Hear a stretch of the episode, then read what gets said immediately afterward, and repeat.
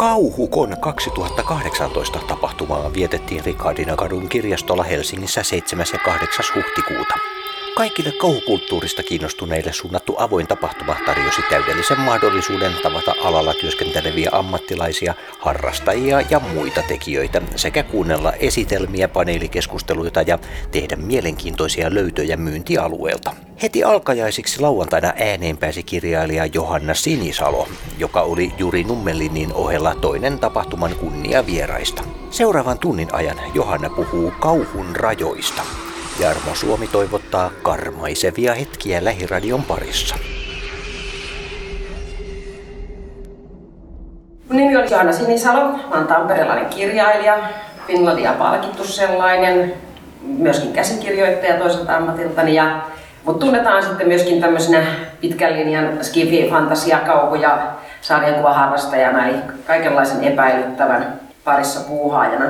Ja kauhu, ihan niin kuin kaikki muutkin tällaiset realismista irtoavat genret, on viehättänyt mua aivan pienestä pitäen ja olen niitä kuluttanut ja jonkun verran itse tuottanutkin.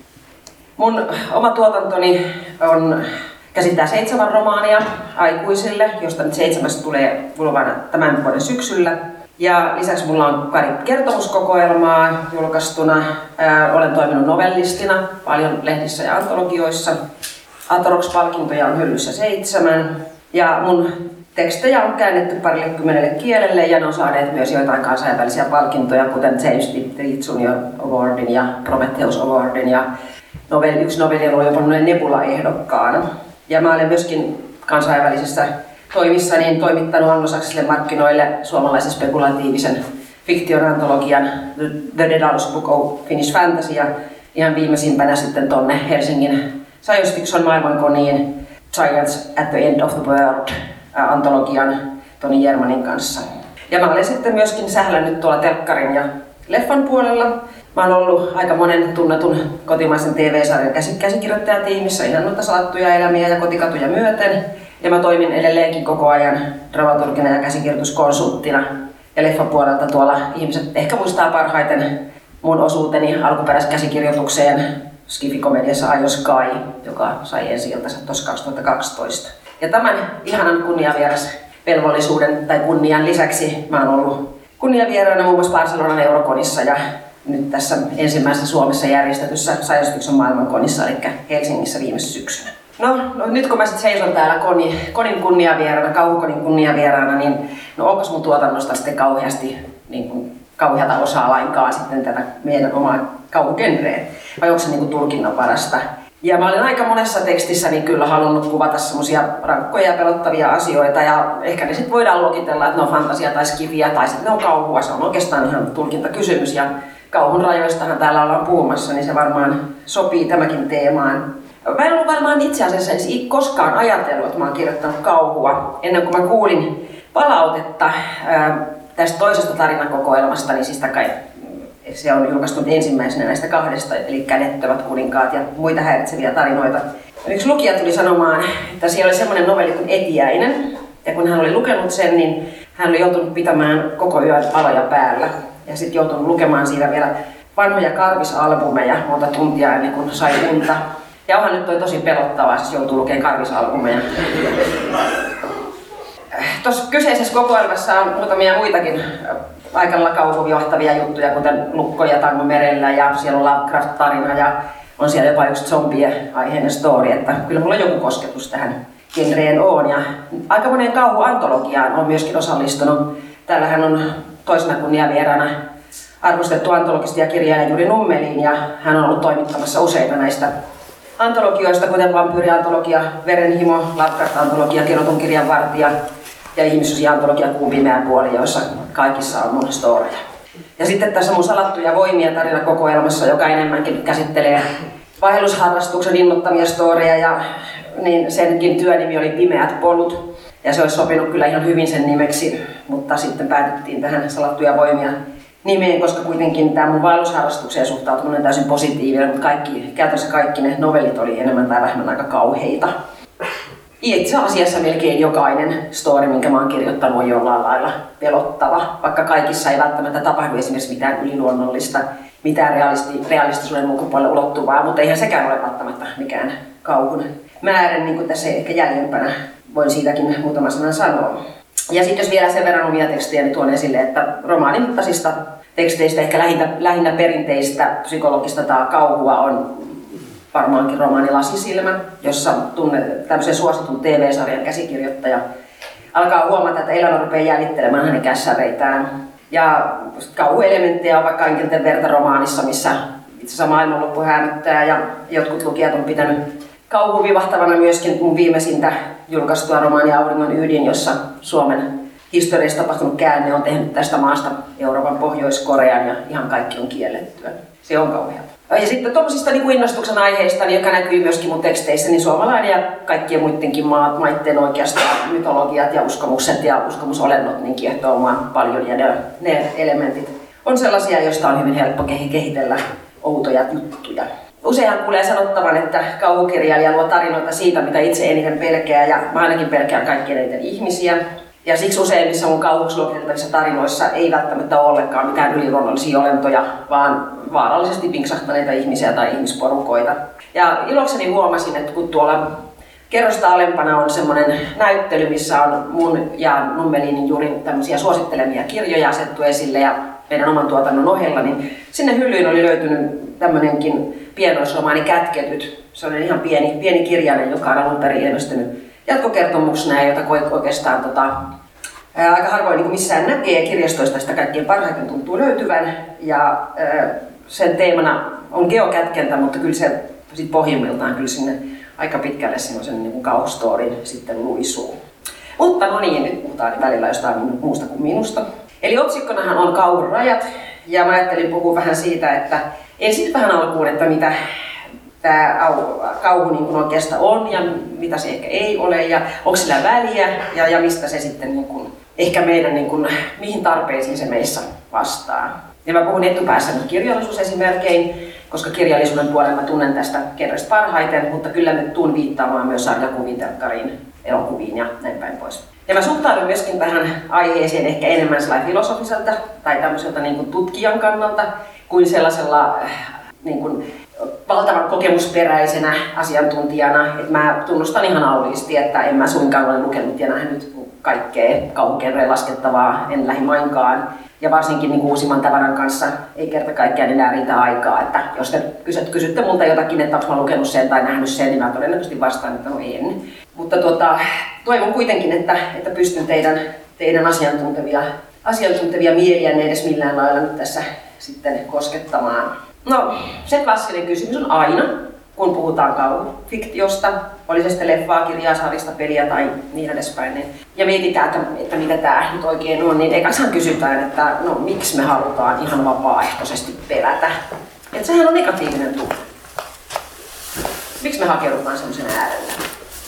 Ja se tuntuu olevan vielä semmoinen aika yleinen piirre, että se ei ole mikään semmoinen, niin kuin sanotaan, että joku, jotkut kipu on negatiivinen tunne, tämmöinen tuntemus, mutta jotkut ihmiset tykkää siitä. Mutta siis musta tuntuu, että kuitenkin niin vaikka paljon laajemmat ihmiset nauttii, laajemmat ihmisjoukot nauttii pelkäämisestä kuin, kuin tota, esimerkiksi kivun tuntemisesta. Ja musta tuntuu, että melkein jokaisella varmaan tässä olisi istujalla on kokemuksia siitä, että pienenä lapsena niin tykkäsi ihan kauheasti kaikesta sellaisesta pikkusen pelottavasta. Kerrottiin kummitusjuttuja ja urbaanihuhuja ja katsottiin elokuvia, joita ei olisi oikeastaan niin vielä siinä iässä pitänyt katsoa. Että viehtymys sitä pelkoa kohti tuntuu olevan jollain lailla sisäsynnystä. Kaikkihan ei reagoi sitten siihen pelkäämiseen tai kauhun, kauhun, kauhun kohtaamiseen samalla tavalla. Että jotkut sitten hyvin nopeasti toteaa, että tämä ei ole muu juttu ja rupeaa välttelemään jotkut jonkun parin painajasun niin unen jälkeen niin toteaa, että ehkä ei, ei kannata nyt niin näitä pelottavia asioita näin tarkkaan tutkia. Mutta sitten joillakin se vaan niin jatkuu ja jatkuu, että siellä täytyy sitten ruveta saamaan näitä isompia annoksia.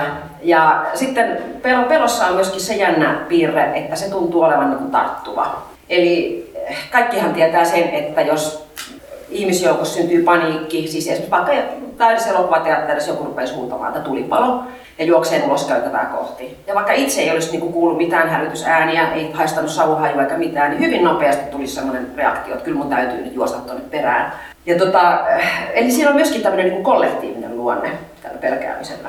Mä muistan tämän kollektiivisuudesta sellaisen anekdootin, kun mä olin silloin joskus esiteininä ja olisinkaan mä ollut sinun 10, 10 12-vuotias, niin meidän semmoisessa taloyhtiössä, me asuttiin rivitalossa aika lailla maaseudulla, niin meillä oli sitten naapurilasten samanikäisten kanssa, lasten ja nuorten kanssa semmoinen niin pieni, pieni ystäväporukka, jonka kanssa me sitten mentiin aina iltaisin kertoo kummitusjuttuja. Kesäisin oli aina teltta jonkun takapihalle ja siellä sitten pidettiin näitä tämmöisiä kummitusjuttu sitsejä ja Mä olin sitten aina ensimmäinen, joka halusi, että mennään kertoa kummitusjuttuja. Ja mä olin myöskin ensimmäinen, joka aina rupesi sitten kiljumaan, että ei, ei lopetetaan, lopetetaan, tämä on liian pelottavaa. Ja sitten tota, sitten jossakin vaiheessa mä niin olin tulevina järkiin ja, ja porukat sanoi, että mennään kertoa kummitusjuttuja, että mä en tule tällä kertaa. Että mä en, mä en vaan tuu ja jäin sitten pois. Ja sitten seuraavana aamuna sitten kysyin kavereilta, että no mitä tota, olisi teillä kivaa sitten eilen illalla. No ei, se oli ihan tosi tylsää, kun sä et ollut siellä pelkäämässä.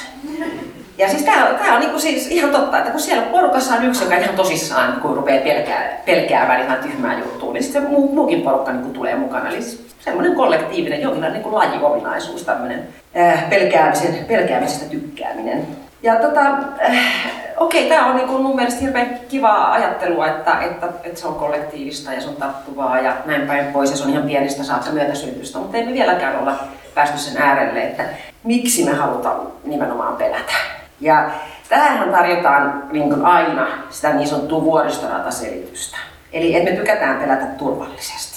Me halutaan asettua alttiiksi sellaiselle kokemukselle, jos ikään kuin voi kokea, että hallitsee sen pelon. Kun me mennään vuoristorataan, niin mehän laitetaan sellaiseen tilanteeseen, että jos meillä olisi niin kuin vastaava vauhti ja vastaavat inertiavoimat ilman niitä turvavöitä ja turvakaaria, niin mehän kuoltaisiin. Mutta sitten kun me laitetaan, meidät laitetaan huolella niihin penkkeihin kiinni ja on tarkkaan laskettu ne kaikki ne voimat ja vastavoimat ja turvajärjestelystä on huolehdittu, niin, niin me voidaan kokea sellaista kuoleman vaaran tunnetta ilman, että siinä on varsinaista kuoleman uhkaa. Ja tässä selityksessä on varmasti niin kuin, niin kuin paljon totta, mutta ei se, ei se hirveän paljon vielä meidän niin kuin syvemmästä psyykestä kerro. Et kyllähän niin eläinkin nyt varmasti pelkäisi, jos se laitettaisiin vuoristorataan. Mä en puhu jostain kisasta tai koirasta, joku kärpänen ei varmaan välittäisi mitään. Mutta, mutta siis tosiaan, että kyllähän ne, niin kuin ihan ne puhtaasti ne fyysiset tuntemukset on jo sellaisia, että ne rupeaa niin kuin pelottamaan. Ja sitten taas toisaalta niin me myöskin ö, voidaan päästä tämmöisen pelkäämisen äärestä paljon helpommin pois. Vuoristoradassahan on oltava paikalla niin kauan, kun se on, se, on, se vauhti on päällä. Mutta jos sä pelottavaa leffaa, niin aina voi laittaa silmät kiinni tai mennä jääkaapille tai pistää Stranger Thingsit pauselle ja mennä, mennä tota, poistaa, vaikka pistää vain kirjan kiinni.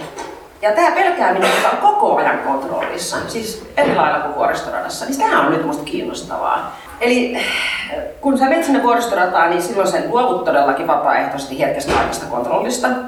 Mutta leffateatteriin mennessä niin tiedät, että vaikka se ei sosiaalisesti kauhean hyväksyttävää olekin, niin sä voit kävellä sieltä ulos, jos sua pelottaa. Tai tosiaan laittaa ne silmät kiinni ja sormet korviin, jos haluat. Ja, ja tässä, tätä miettiessä ja pohtiessa mä rupesin niin ajattelemaan, että tämän, tästä täytyy olla nyt jotakin sukua, tämän täytyy olla jotakin sukua siis sille, että miten me niin kuin leikitään, kun me ollaan lapsia. Että, että tämmöinen kauhun ko- kokeileminen, kauhun kokeminen, kauhun äärelle hakeutuminen on semmoista, niin kuin, että me leikitään pelkäämistä.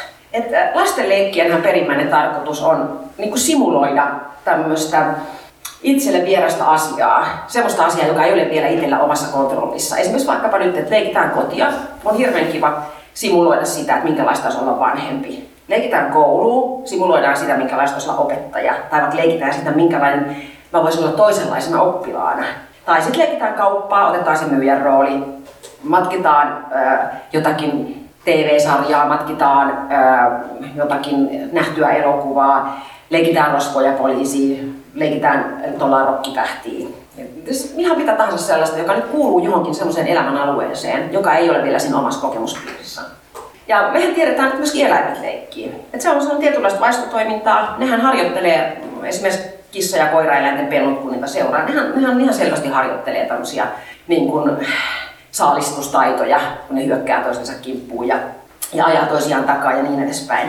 Mutta sitten kun ruvetaan miettimään, että entäs ne saaliseläimen pellot? Että ollaanko koskaan nyt nähty niin kuin jotain, että joku jäniksen poikainen leikkii saalina oloa. No, mehän ei tiedetä, minkälaista saalina olo leikkiminen on, mutta ehkä se on piiloutumisen opettelemista tai juoksemisen treenaamista. Mutta tota, kuitenkin joka tapauksessa niiden käytös niin kuin pentuina eroaa varmaan aika, aika dramaattisesti toisistaan. Ja tähän liittyy niin kuin ihmisenä olemisen niin jännä piirre. Että mehän ei biologisena lajina olla puhtaasti jompaa kumpaa. Me ollaan siis sekä saalistajia, mutta me ollaan myöskin oltu meidän historiassa saalistettavia. Me ollaan siis molempia. Ja siksi me harjoitellaan saalistamista, kaiken maailman rosvoja, poliisia, taka-ajoja, hippaleikkien lisäksi me harjoitellaan tätä pelon ja kauhujen kohtaamista, sitä saaliseläimenä oloa, uhkatilanteeseen joutumisen reaktioita ja kaikki tämä me tehdään tämän leikin varjolla. Eli kauhun tämmöinen tietty miellyttävyys ja turvallisesti pelkääminen, niin voi todennäköisesti liittyä just tähän meidän leikkivaistoon. Ja tämä taas johtaa sitten siihen, että tällaiset pelottavat nuotiotarinat on ikään kuin, niin kuin just sitä sellaista, miten nämä tämmöiset niin pelon leikkimisasiat on kehittynyt. Törmäsin tuolla internetin syövereissä semmoisen oikein hyvän artikkeliin kuin Elements of Aversion, What Makes Horror Horrifying, kirjoittajan Elizabeth Barrett Barrette, eli E lopussa, oikein mainio tosiaan tämä artikkeli, niin, niin kun, et minkä takia nykymaailma tarvitsee kauhufiktioita. Ja sehän niin kuin muotoilisi jotenkin näin, että ihmisellä on nimenomaan biologisena ja evolutiivisena olentona tarve kauhufiktioon myös modernissa ympäristössä. Et meidän perimässä on niin tiiviisti tämä taistele tai pakene ajattelu. Meidän vesivanhemmat eli ihan täysin sen pohjalta. No okei, okay, joku keksi sivilisaation ja kehitys siirsi sitten niinku villin luonnon pois siitä meidän niinku uhkaajan paikalta. Ja siitä, itse asiassa niinku suurimmat uhkathan tulee, tulee niinku nykypäivänä niinku sivilisaation sisältä, yhteisöjen, yhteisöjen, sisä, yhteisöjen sisältä tai yhteisöjen välillä, sodat, rikokset ja väkivaltateot. Niin kuitenkin siis meidän elämä niin kuin verrattuna siihen sapelihammastiikerin lounaaksi niin kuin joutumisen uhkan rinnalla niin on aika turvallista. Ja tämä Barrett väittää tässä esseessään, että, että liiallinen turvallisuus nimenomaan saa meidät meidän niin evolutiivisen perimän hermostumaan. Että et eläinlajina meidän elämään pitäisi kuulua sellainen tietynlainen veitsen terällä eläminen ja metsästäjä ja metsästettävän välinen jännite. Ja siksi meidän laji alkoi kehittää tarinoita, jotka tuottaa tämmöistä adrenaliini-aaltoa ja, ja sydämenlyönnin tihentymistä ja, ja ylipäätään vaaran tunnetta. Ja mä en ole biologi, mutta mä, tota, mä pidän tätä jotenkin niin kuin aika niin kuin kivana lähestymistapana. Ja siksi tosiaan kauhutarinoilla on niin kuin aikuiselle osittain samanlainen funktio kuin, kuin lapsuudessa on ollut niin kuin leikillä. Et kau, kauhu muistuttaa meistä, meitä tämmöisistä, niin kuin, että maailma voi olla vaarallinen ja uhkaava paikka ja, ja kauhufiktio on semmoista niin kuin mielen kuivaharjoittelua, semmoisia odottamattomia pahoja tilanteita vastaan. Ja siitä muistuttamista, että varuilla olo on hyvästä. Ja tähän näyttäytyy myöskin esimerkiksi siinä, että me hyvin usein nähdään sellaisia unia, missä meillä on tämmöisiä niin kuin kauhistavia ja ahdistavia tilanteita. Ja se on varmaan meidän nämä sapelinhammastiikeri aikojen aivot, jotka niin kuin aina, aina niin kuin koittaa kuivaharjoittelua pistää, pistää pystyyn silloin, kun, tota, kun aivo, aivot muuten niin kuin tekee tosiaan tyhjennysharjoituksia. No tietenkään siis kauhu ei nyt meille kauhun kuluttajille ole pelkästään äh, jotain tämmöistä adrenaliiniboostia, vaan kyllähän me saadaan sitten jotain muutakin. Äh, eli vaikka pintatasoltaan niin kauhufiktion tarkoitus näyttäisi olevan semmoinen sokeeraaminen ja pelästytteleminen ja, ja vähän välillä jopa semmoisen vastenmielisyydenkin tunteiden herättäminen, niin kuitenkin paras kauhu ravistelee meidät irti tämmöisestä itsetyytyväisestä niin elämänhallinnan illuusiosta. Pakottaa meidät ajattelemaan sitä, että maailma on kaoottinen, maailma on ruma, maailma on paha. Ja kauhu asettaa meidät vastakkain sellaisten ilmiöiden, olentojen ja käytösmallien kanssa, jota me oltaisiin mieluummin itse asiassa ajattelematta ollenkaan. Ja sitenkä se myös haastaa semmoisia niin meidän luutuneita ennakkokäsityksiä maailmasta, että siis mm, onhan ihan tyypillistä ajatella, että maailma on aika kiva ja ihmiset on hyviä. Mutta kauhufiktiohan ei hyväksy sellaista ajattelua ollenkaan, että eihän täällä ja eihän minulle voi mitään tuollaista tapahtua. Okei, no nyt ollaan saatu ehkä joku mielikuva siitä, että miksi mun mielestä me, me halutaan hakeutua kauhufiktioiden ääreen. Ja nyt päästään sitten siihen perimmäiseen kysymykseen, mitä mä tiedän hyvin paljon niin kuin esseistiikassa ja, ja tota, ihan tällaisessa arkikeskustelussakin käsitellyt, että, että mitä se kauhufiktio nyt sitten oikein on ja voiko sitä jotenkin rajata ja voiko sitä jotenkin määritellä vai onko se vaan yksinomaan kaikkea nyt semmoista fiktio, fiktiota, mikä, mikä meitä pelottaa. No tuossa vähän sittenhän mä nyt totesin, että kauhufiktion nautittavuuteen liittyy aika pitkälle se, että, että pelko on jollain lailla kontrollissa, että me tosiaan niin kuin leikitään pelkäämistä. Ja oikein pelothan on ihan eri asia. Eli siis mehän pelätään, siis ihan tolleen luontevasti ilman mitään kauhufiktioita, ne aika monia asioita. Ja tota, mutta kuitenkaan niin me, jotka nyt ollaan tässä huoneessa, niin ei välttämättä miellettäisi kauhufiktion aiheeksi semmoisiakaan juttuja, jotka voisi olla aika järkyttäviä tai julmia tai aidosti pelottavia, jos ne toteutus. Siis mä nyt puhun semmoisista, että, että voi pelätä vakavasti sairastumista tai vaikka työttömyyttä tai rankkaa taloudellista ahdinkoa ylipäätään. Voi pelätä rakkaan omaisen menettämistä tai vaikka ihmissuhteen katkeamista. Ja joku voi kirjoittaa, ja on kirjoittanutkin näistä peloista ja niiden toteutumisesta kirjoja ja tehnyt elokuvia, mutta ihan sellaisenaan niin näistä tragedioista ei todellakaan synny sitä, mitä me pidetään niin kauhufiktiona. Sitten kun joku Wikipedia määrittelee kauhufiktion, niin se sanoo, että, että se tuottaa lukijassa tai kokijassa emotionaalisen tai psykologisen tai fyysisen vastakaajun, jonkin responssin, joka taas laukaisee sitten sen pelkäämisreaktion. Okei, tämä hyväksyn, kyllä se varmaan ihan näin menee, mutta, mutta miksei sitten jokainen kirja, jos kerrotaan jostakin tämmöisestä vaikka hyvin emotionaalisesta jutusta, vaikka rakas isoäiti kuolee, niin eihän se on kauhukirja. Vaikka, vaikka ihminen rupeisi pelkäämään sen kirjan luettua sitä, että mun isoäiti, munkin rakas isoäiti voisi kuolla, niin tota, ei, ei, ei me sitä pidetä kauhukirjallisuutena. Sitten on tietysti niin oma lukunsa pelkäämisessähän on fobiat. Että totta kai niiden pohjalta on tehty tosi paljon kauhufiktioita ja tehdään edelleenkin. Ja tiedetään, että kuinka ihmiset voi arkielämässä, niillä voi olla fobia lintuihin tai lintuja tai klovneja tai hämähäkkejä tai nukkeja kohtaan. Ja kaikista näistä on tehty kauhua ja ihan hyvääkin sellaista. Mutta ei kaikki ei jaa näitä. Enkä mä väitä, että kaikki kauhu tietenkään on kaikille pelottavaa, mutta siis semmoinen, että mäkin itse sellaisena niin kuin kauhun, kauhun kuluttajana, että jos mä niin näen jonkun sellaisen elokuvakohtauksen vaikka, että jonkun pitää mennä huoneeseen, mikä on täynnä jotain torakoita, niin mä oon vähän sellainen hohojaa. Että tota, no ne on jotain tämmöisiä kitiinikuorisia hyönteisiä, ei ne mun mielestä kauheasti ainakaan pure. Ja ei ne nyt kauhean uhkaavilta tunnu, vaikka niitä olisi vähän enemmänkin siinä. Ja joku taas niin joutuu ihan paniikkiin tästä ajatuksesta, että joutuisi mennä menemään johonkin hyönteisten joukkoon. Mutta sitten taas joku ihan tämmöinen geneerinen supersankarileffa, missä niinku tapellaan pilvenpiirtäjä huipulla tai, tai jonkun korkealla lentävän esineen päällä. Niin mä nyt tunnen ihan oikeata aitoa fyysistä korkean paikan kammua. Mä siis tunnen sen niin omassa fysiikassani. Mun tekee todella huonoa, koska mulla on korkean paikan kammu. Eli siis niin kuin, fobia kauhu on hyvin subjektiivista, sanotaan vaikkapa näin. Ja sitten on jotain fobiapelkoja, jotka on niin arkisia ja realistisia, että jotenkin on vaikea kuvitella, että joka fobiasta nyt voisi ihan niin kauhuun tehdä. Että jos joku pelkää vaikka sosiaalisia tilanteita, niin se on ehkä enemmän niin komedian aihe kuin, kuin kauhun. Ja, ja tota, tai jotain pelkää päätöksentekoa, niin, niin ei sitä kauheasti actionia synny. Et paljon helpompi on esimerkiksi niin kuin siirtää toisiin vaikka kummituksen tai zombien pelko kuin, kuin sosiaalisen tilanteen pelko. Ja sitten tietysti on ihan oma, oma kysymyksensä tässä jos ajatellaan nyt vaikka tätä torakkakeissiä, että milloin sen pelkoreaktiotunteen pohjalla on niin enemmän inho tai vastenmielisyys kuin varsinainen kauhu. Mm, mä nyt voin kertoa tästä omakohtaisen esimerkin. Joskus teininä kuluin Stephen Kingin Kristinä tappaja autoa, joka nyt oli mun mielestä siinä aika kelpo kauhukirja siinä iässä. Niin siihen asti, kun lukija saattoi kuvitella, että se kertoja ajoi itse sitä autoa, mutta se ei vaan muistanut näistä asioista mitään. Jonkinlaisen jakautuneen persoonan tai jonkun tämmöisen psyykehäiriön takia, niin, niin silloin se oli musta niinku ihan kelvollinen. Mutta sitten kun lukijalle paljastui, että se auto sit niin ajoi ihmisten päälle myös, kun omistaja oli ihan todistettavasti jossain muualla, niin se todella vähän niin kuin lässähti. Sitten se vasta lässähtikin, kun King kirjoitti sitten sen auton repsikan paikalle istuu sen joku entisen omistajan kalmon ja sitten sen puolimäärän olemuksen, olemuksen niin silmäkuopista kiemurteli ruumismatoja.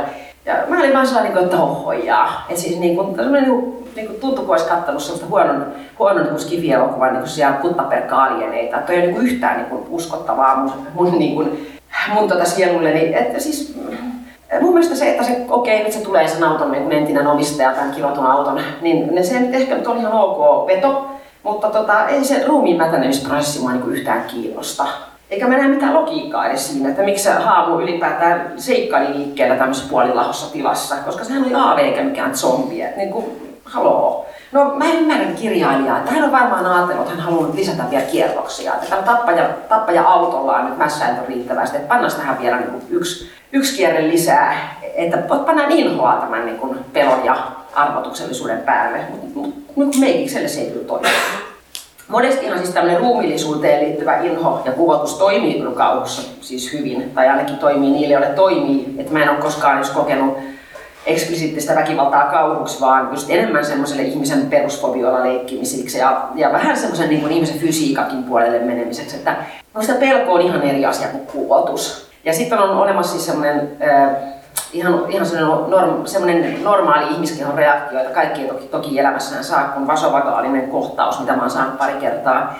Eli siis kun mä näen niin riittävästi väkivaltaa, mutta kun lukee riittävän väkivaltainen kohtaus, niin mä saan siis semmoisen niin hyperventilaatio, ää, kylmäksi valahtamispyörrytyskohtauksen. Ja, tota, ja niin kun, ehkä tämä on niin syy siitä, että mä siihen, että minkä takia mä en niin mistään kehokauhusta ole ihan kauhean innostunut. Mutta en mä missään tapauksessa niin kuin, minkä kauhugenren ulkopuolelle sulje.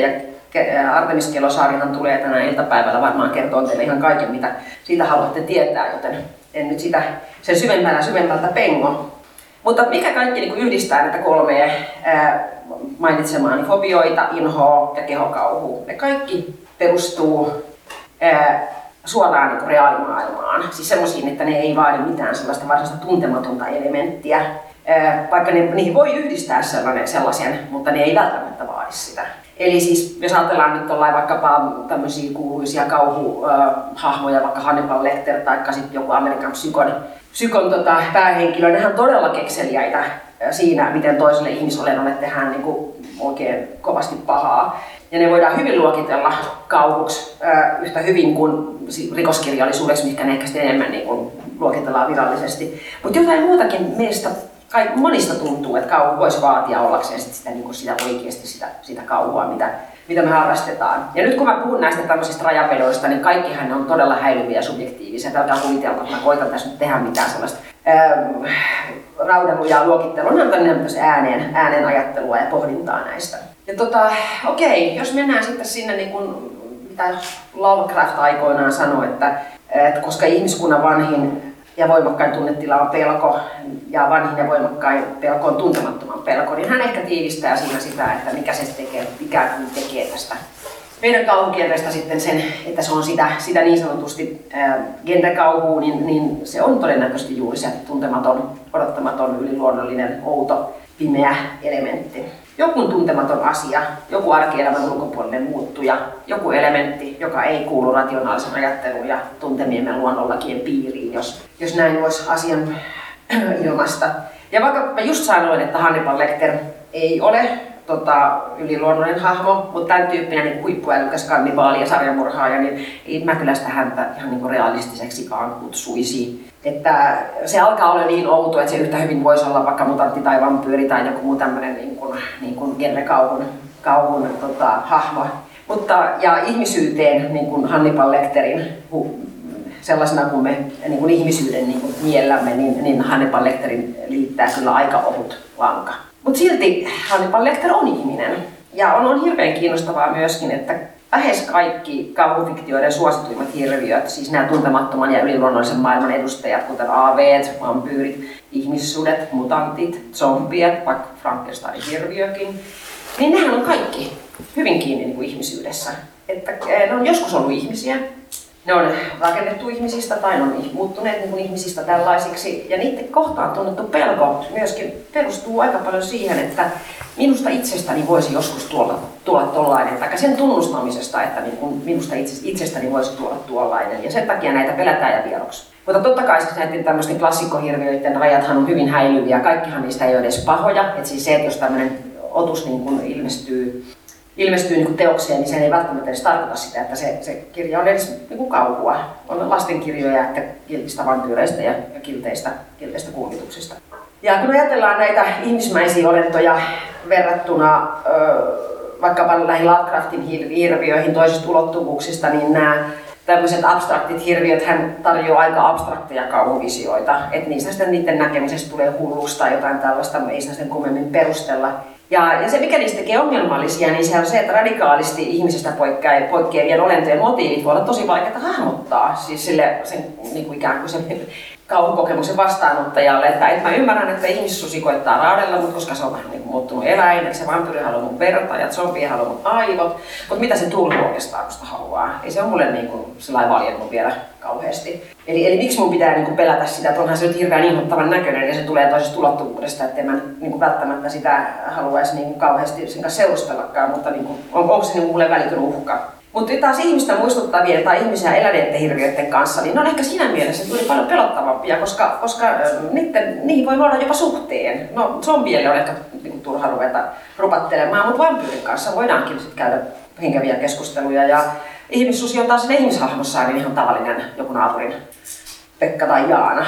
Ja sitten ajatellaan että vielä jotain paranormaalia romanssia, että siinähän voi turvallisesti jopa rakastua tosi vaarallisiin tyyppeihin. Eli niin kuin se, että, että myöskin niin kauhussa tuntuu olevan sellainen niin jännä sellainen ää, toisenlaisen ihmisen ää, ja tuntema, ihmisen niin tuntemattomien osien niin symboliikka, siis, siis just sitä ihmisyyden pimeätä puolta, mitä me voidaan pelätä myöskin itsessämme olevan.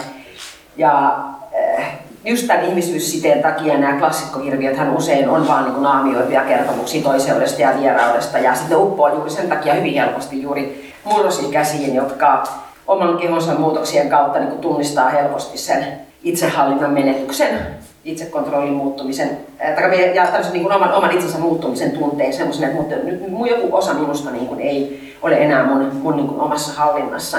Ja tota, no, vampyyritarinoissahan on tietysti myös erottien ulottuvuus ja näin edelleen, että tämmöinen hyvin, hyvin tämmöisiä tota, niin kuin ihmisen ja hirviön välisiä niin rajojen liudentumisia tapahtuu niin kauhunkirjoissa koko ajan. Ei ole välttämättä pelkkiä antagonisteja. Että tässä on nimenomaan hyvin, hyvin voimakas sellainen, sellainen tota, psykologinen niin kuin epäilys meidän, meidän niin kuin omasta, omasta minästä ja sen eheydestä liittyy näihin, näihin ihmishahmoisiin hirviöihin. Ja kun mä äsken sanoin näistä teineistä, jotka kokee kehon muuttumisen kautta sitä kontrollin menetyksen tunnetta, niin onhan se aika kauheita varmasti, ja oli kauheita, kun alkaa kasvaa karvaa ihan uusista paikoista, ja vaikka itselle kehittyy vieraita ulokkeita, että niin kun, onhan se ää, pelottavaa ja vierasta, ja sitten, kun, varsinkin kun sille ei voi tehdä yhtään mitään.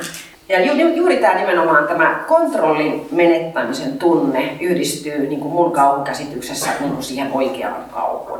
Ja se vierauden ja yliluonnollisen tuominen fiktioon on pelkkä työkalu sille efektille, että perimmäinen pelko syntyy siitä, kun elämänhallinta menetetään. Ja kaikki, mihin on uskonut, ei välttämättä olekaan enää totta. Ja tätähän voi siis tosiaan sitten orkestroida ihan kaikilla mahdollisilla tasoilla.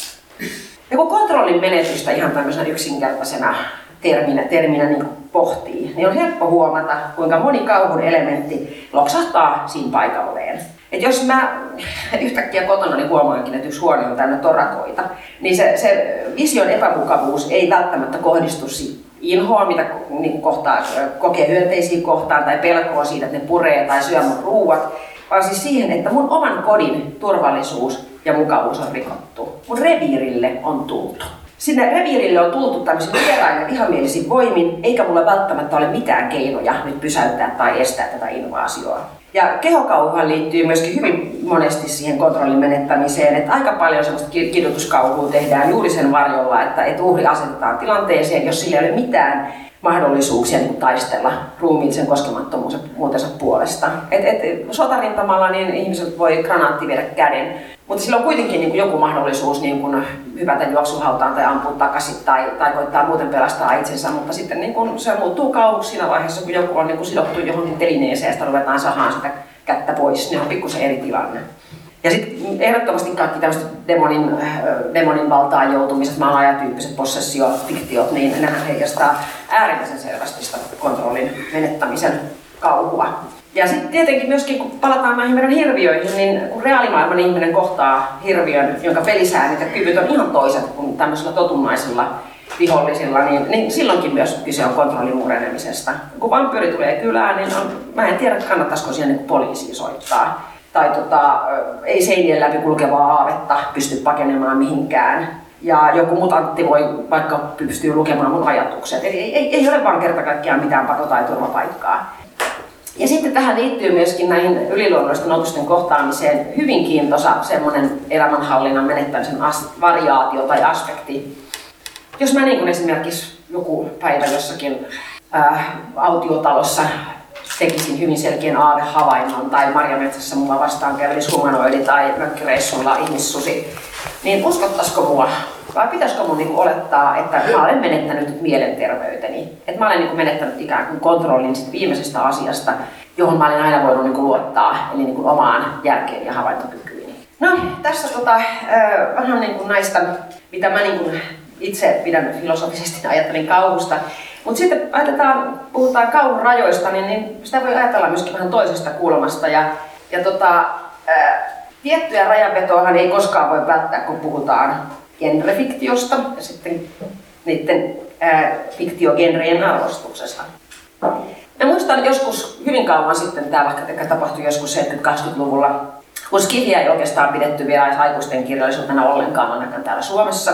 Ja mä sanoin jollekulle ihmiselle, joka kysyi, että no, joka oli hyvin suhtautunut hyvin epäinen skifiin, että sanon nyt jotakin edes muutamia hyviä skifikirjoja, jos hän joskus yrittäisi lukea niitä. No mä sanoin, että no Orwellin 1984 tai Huxleyn Uljas uusi maailma, niin olisi ainakin tämmöisiä. Tämä henkilö niin kiusaantui aivan silmin nähden ja sanoi, että eihän noi ole skifikirjoja.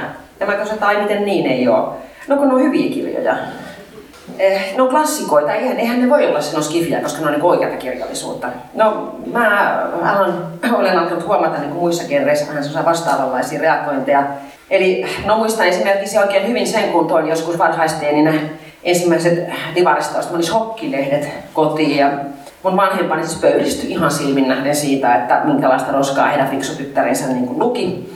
Ja, ja sarjakuvathan ei ollut siis meidän taloudessa millään lailla halveksuttavia. Me luettiin Asterikseen ja tinttejä, meille tuli akuankka ja näin päin pois. Jopa korkea jännitykset oli ihan ok, mutta siis nämä, nämä lehdet oli siis isoilla kirjaimilla, näitä huonoja sarjakuvia.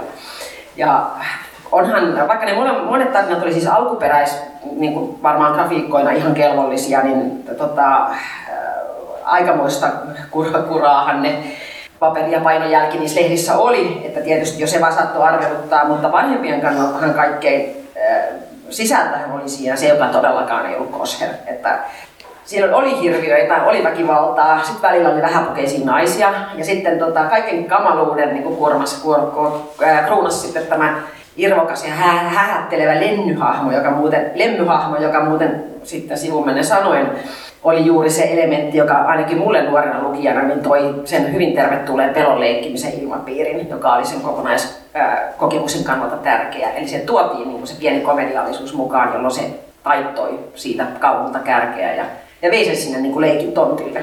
Mutta onhan siis tätä kauhulla ihan samalla lailla nämä omat Orwellinsa ja Huxleyinsa, eli vaikka kauhua ei tunnuta, tunnuta niin kuin sillä lailla kauhean paljon arvostavan, arvostettavan niin kuin laajoissa kansalaispiireissä, niin, niin onhan joku kohtilaisen kauhuperinteen kirjoja, jotka kirjoittamisajan kohtanaan niin luokiteltiin niin pahimmanlaatuiseksi narikkaan viihteeksi, niin, niin on, on nykyään klassikkoasemassa. Ja sitten tämmöiset Edgar Allan Poeit ja Bram Stokerit ja Oscar Wilde on, on saanut kauhutarinat tarinat kuulumaan yleissivistykseen, Mary Shelleyn Frankenstein ja näin edespäin.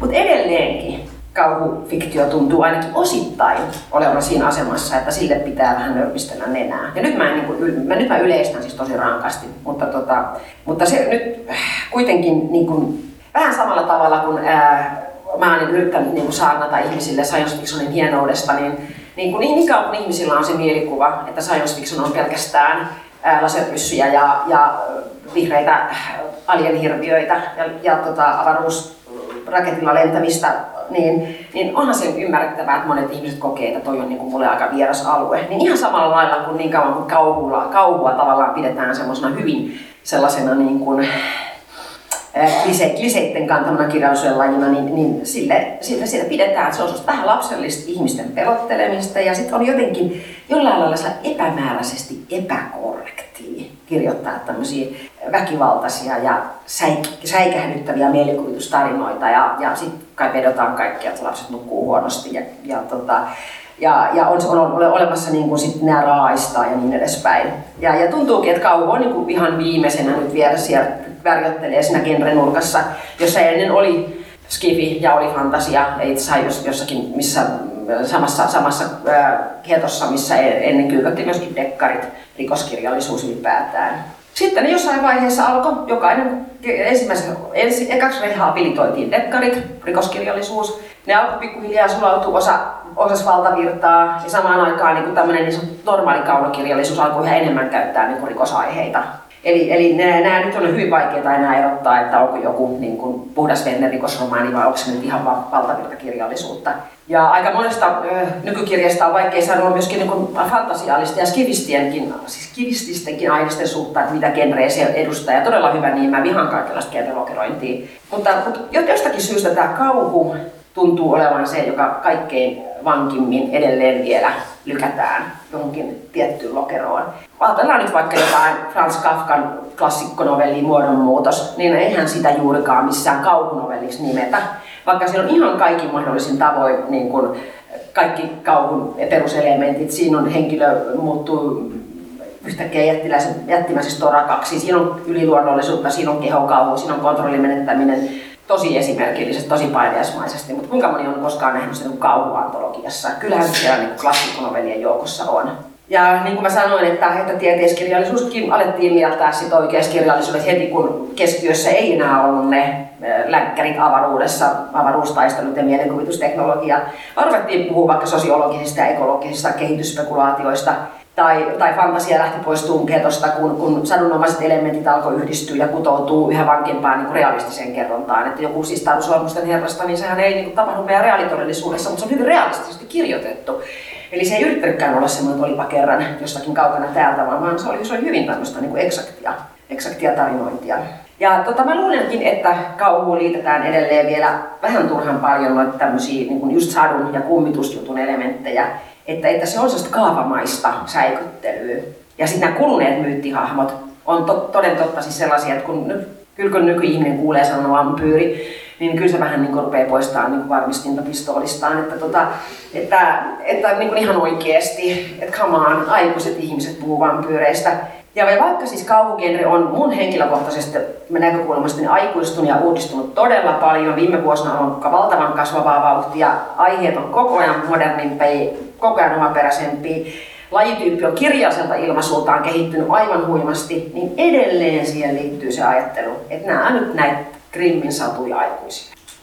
No mä puhuin tästä syrjinnästä ja gettoutumisesta näin paljon, koska mä olen nyt menossa sit siihen mielenkiintoiseen pointtiin, että miltä, mitä kaukukirjailijasta tuntuu näiden, näihin ennakkoluuloihin törmääminen. Ja koska mä en ole itse joutunut koskaan vielä tituleeratuksi kaukukirjailijaksi ainakaan mitenkään kauhean julkisesti, niin, niin täälläkin olisi yleisössä ihmisiä, jotka varmaan osasivat sitä kertoa paremmin kuin minä, mutta mä nyt käytän sitten ihan itselleni vieraita ihmisiä esimerkkeinä.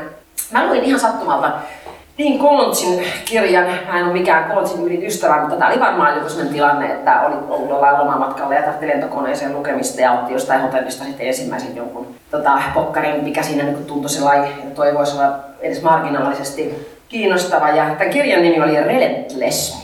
Ja tota, mä olin, heti kun mä rupesin lukemaan sitä, tajusin, kun mä tajusin sen konseptin, niin mä olin, että tämä ei ole niin todellista että onko joku niin kuin kriitikko oikeasti päässyt siis Dean Collinsin ihon alle nyt noin pahasti. Siis tämä kirja kertoo siis äh, tämmöisestä bestseller-kauhukirjailijasta, ylläri, ylläri, ylläri, ylläri.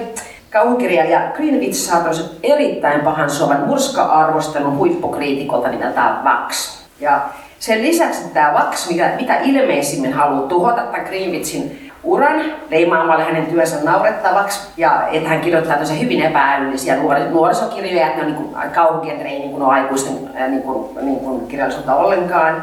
Niin vähän sen jälkeen niin itse asiassa tuntuu niin hullulta, että, että kirjoitetaan vielä siis tällaisesta maailmasta, jos niin kuin ikään kuin yksi kriitikko voisi siis niin kuin yhdellä iskulla tuhota jonkun niin kuin ihmisen uran, kuulostaa aika epäuskottavalta, mutta okei, tässäkin, tässä todellisuuden variaatiossa ilmeisesti näin käy. Mutta tämä tämmöinen uran murskaaminen ei Vaksille riitä, vaan tämä Vaks haluaa myöskin tämän kirjailijan ja hänen perheensä kuolevan mahdollisimman epämiellyttävillä ja tuskallisilla tavoilla.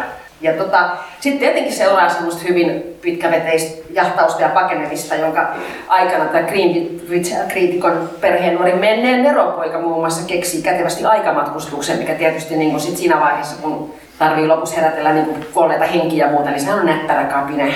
Että nyt aika naurettavasti tietysti mennään, mutta vielä naurettavampaa niin on se, että tämä Vax paljastuu sitten pahan tämmöisen mastermind-järjestön jäseneksi ja Tällä järjestöllä on uljas tarkoitus vai hallita maailmaa tuhoamalla kaikki sellainen kirjallisuus, missä esitellään toivoa ja onnellisia loppuja.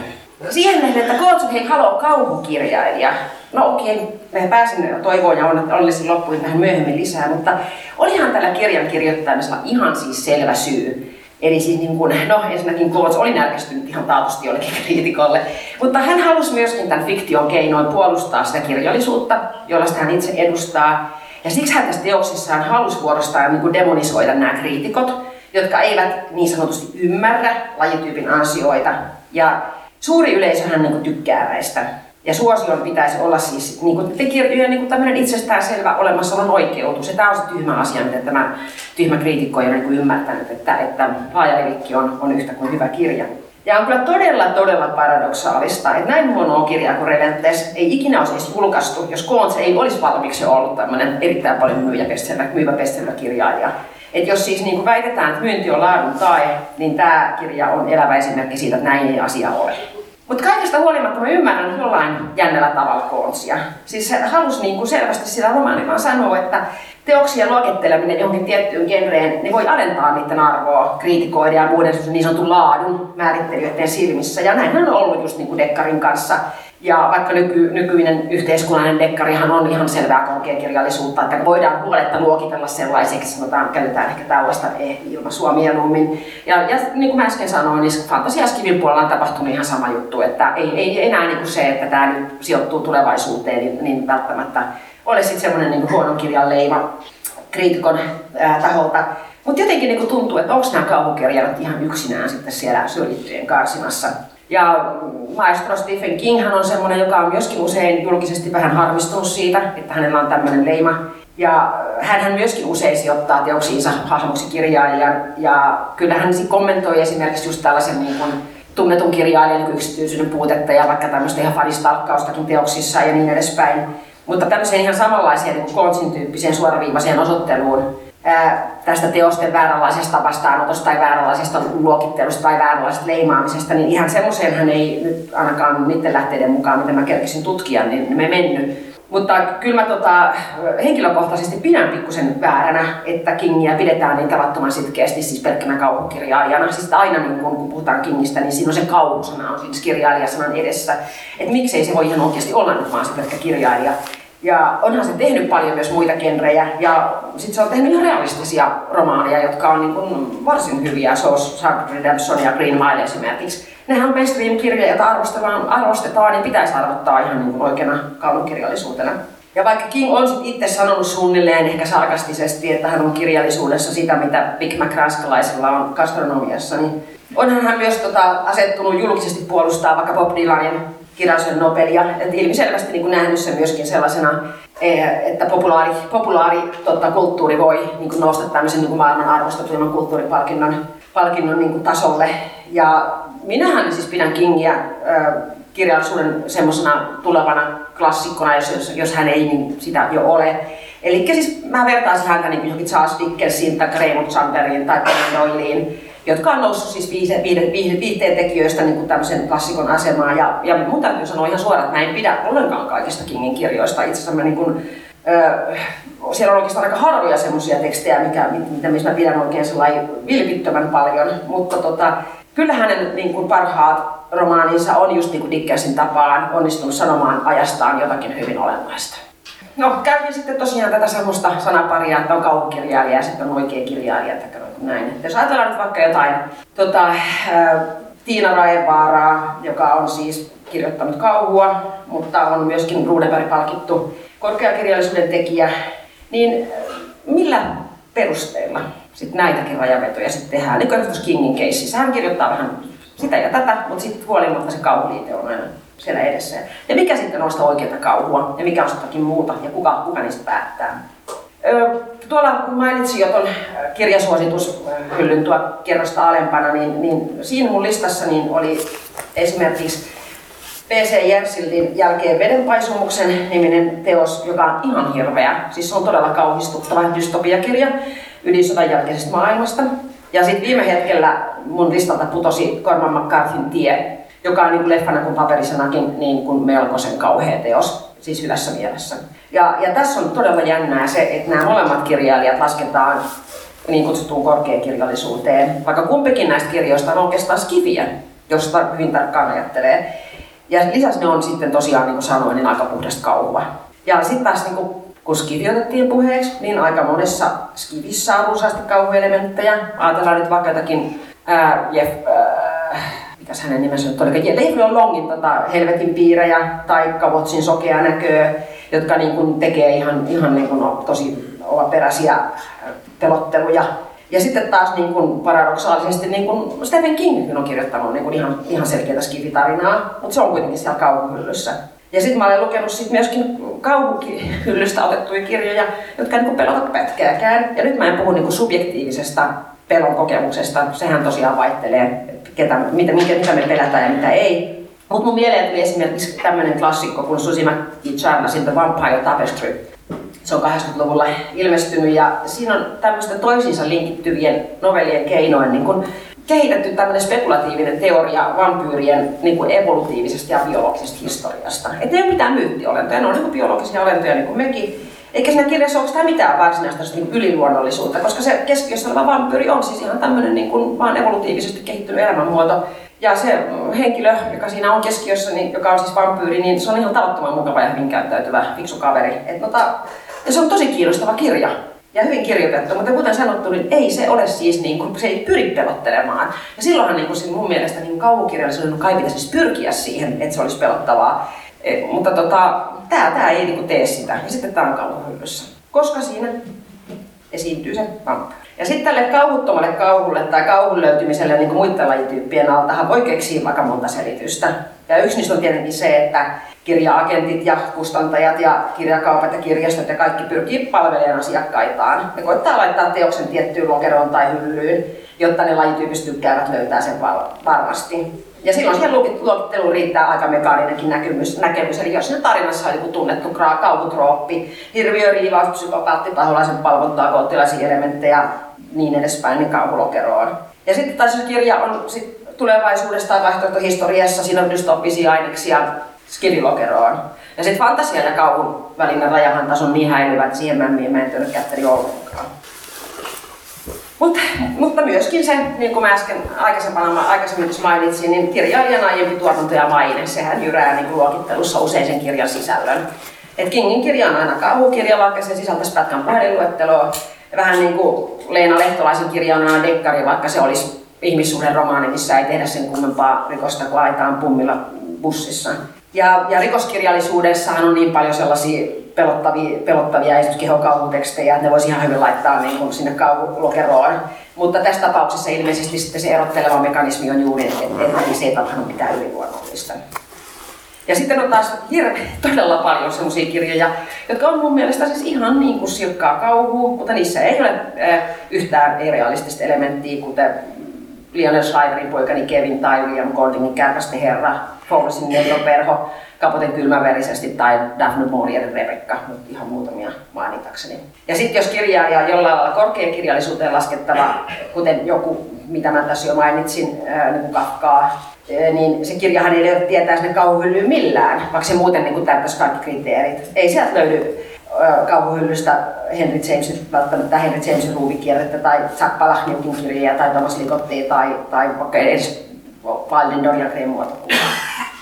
No sitten jos, jos meillä on niin kirjallisia kirjailijoita ja kauhukirjailijoita ja kirjallisuutta ja kauhukirjallisuutta, niin, niin minkä sellaista se kauhu on sitten ylipäätään ylipäätään muuta kuin me halutaan saada jotain, jotain pelko, pelkoreaktioita Tota, mä luulen, että esimerkiksi tämä tämmöinen niin hirviökauhu, kauhussa on aika paljon siis semmoista juuri tällaista niin kuin, äh, tätä ihmis, ihmisyyden pimeisiin puoliin menemistä ja, ja se on sillä lailla hyvin tunnistettavaa niin kuin aikuisille ja lapsille. Ja kauhutarinaan on helppo punoa allegorisia tasoja, suoria opetuksia. Ja tässä suhteessa moni kauhukertomushan on ihan suoraan niin satujen perillinen, mutta ne tehdään vain niin nykyään paljon taitavammin. Ja esimerkiksi monet myyttiolennot ja niihin liittyvät tarinathan on alun perin ollut käytäntöön pohjautuvia pelotteluja. Et lapset ehkä pysy paremmin poissa joen tai järven rannalta. Ja jos kerrottiin, että näkki voi viedä tai jos kerrottiin, että näkki voi viedä tai sitten lähtenyt, ei saa lähteä liian kauas pihasta, jos on niin kuin, ne voi pelotella, että hiisi vie mennessään ja näin päin pois.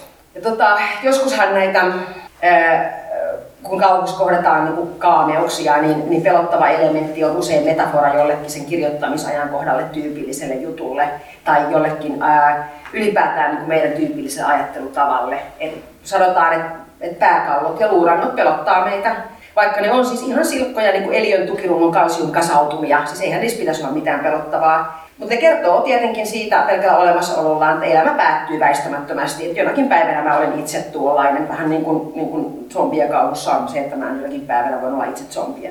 Sitten on paljon puhutaan siis siitä, että joku Romeron zombiet, zombiet nimenomaan jossain valintamyymälässä, ne on kulutusyhteiskunnan kritiikki. Ja on tunnettu anekdootti, että Yhdysvalloissa tehtiin kauhuelokuvia ja kauhuun kallistuvia skifileffoja maan ulkopuolelta saapuvista monstereista siihen asti, kun alettiin epäillä, että USAssa on kommunistisia salaliittoja. Ja sen jälkeen elokuvien, monen elokuvan kauhu teki siitä, että joku meidän keskuudessa voi näyttää aivan tavalliselta, mutta onkin sisimmässään hirviö. Eli, eli uhka ei enää saapunutkaan ulkoa, vaan sisäpuolelta. Yhtenä yhteiskuntakriittisen kauhun mestariteoksena mä pidän Stephen Kingin tarpeellista tavararomaania. Sekin on tuolla alakerran näyttelyssä. Siis sehän ei ole kaikin puolin erityisen hyvä niin kuin romaanitaiteena. Se on pikkusen runsas ja pitkitetty ja sen erityisesti lopun, lopun semmoinen paisuteltu taistelu pahanvoimia vastaan on vähän kuin eri kirjasta, mutta sen ää, premissi on kyllä ihan todella komea. Eli tämmöinen paha voima manipuloi ihmisiä kylvämään epäsopua yhteisöön, eli hän käyttää siis ihmisiä niin toisiaan vastaan. Ja käyttää välineenään näiden ihmisten himoitsemia esineitä. Ja niillä esineillä ei välttämättä kauhean paljon rahallista arvoa oikeastaan kellekään, mutta ne ar- muut, muut arvot on niin kuin näille itselleen isoja. Eli se voi olla vaikka hyvin himoittu joku keräilykortti, pala pahvia, mutta sillä on valtava, valtava arvolataus. Ja kun sieltä kirjaa lukee, niin huomaa, miten valtavasti länsimäinen ihminen sitoo tavaraan muitakin kuin rahallisia arvoja. Siitä sitten tätä kautta se kirja on ihan käsittämättömän terävän näköinen analyysi. Että sellainen ihminen, joka ei tekisi tiettyä ilkeyttä jollekin naapurille niin kuin mistään rahasummasta, niin voi motivoitua tekemään sen, kun se saa esineen, joka on ladattu just häneen vetoavilla merkityksillä. Ja tässä on nyt käytännön esimerkki tästä kirjasta, että jos ajatellaan, että mä oon niin keskustellut esimerkiksi kuolinpesien, kuolinpesien jakajien, jakajien niin juristien kanssa, niin sanoo, että kaikkein pahin semmoinen, missä tapellaan kaikkein eri, verisimmin, voi olla joku euron arvoinen niin posliinikoira. Ja koska se oli esine, jonka äiti on sanonut, että hän jättää sen rakkaammalle lapselleen perinnöksi. Ja siis no eihän se arvo olekaan enää sitten se, sen kaupallinen hinta, vaan sehän kantaa koko sitä sen sisaruskateuden myrkyttämään elämää niin kuin mukanaan. Ja se, saa, kun saat sen posliinikoira, sä oot niin kuin voittanut äidin rakkauden niin kuin lopullisesti kokonaan itsellesi. Niin onhan se, niin kuin, voisi tämmöisen niin kuin takia jotakin niin kuin aika, aika isojakin asioita tehdä. Ja, ja tässä Kingin kirjassa, kun jokainen tämmöinen ta- tarpeellinen tavara, jokainen tämmöinen himottu esine, niin se on ikään kuin jäävuoren huippu, joka alle sitten rakentuu sinne kokonainen ihmisen elämän tragedia. Ja kertoo siitä, miten kieroutuneilla tavoilla me ihmiset e- e- etsitään meidän olemassaoloinen merkitystä. Ja toivottavasti mä en spoilaa, mutta tässäkin Kingin kirjassa on sen suhteellisen onnellinen loppu. Ja aika monessa kauhukirjassa ja elokuvassa on semmoinen paha väistyy ainakin hetkeksi. Maailma normalisoituu, se kontrolli palaa. Ja tämähän on todella lohdullista ja tukee sitten teoriaa siitä, että kauhufiktio on sitä pelkäämisen leikkimistä, että joskus se leikki loppuu ja äiti huutaa syömään. Ja tässä aiemmin kertomassani Koltsin kirjassa tämä hirviökriitikko halusi tuhota juuri tämän ilmiön se, että teoksessa väitetään, että maailmassa on vielä onnellisia loppuja ja toivoa. Ja äh, onkin tosiaan pikkusen paradoksaalista, miksi juuri toivo ja onnellinen loppu liittyy näin monen kauhukirjaan. Että onkohan siis painolastia vielä satujen ajalta.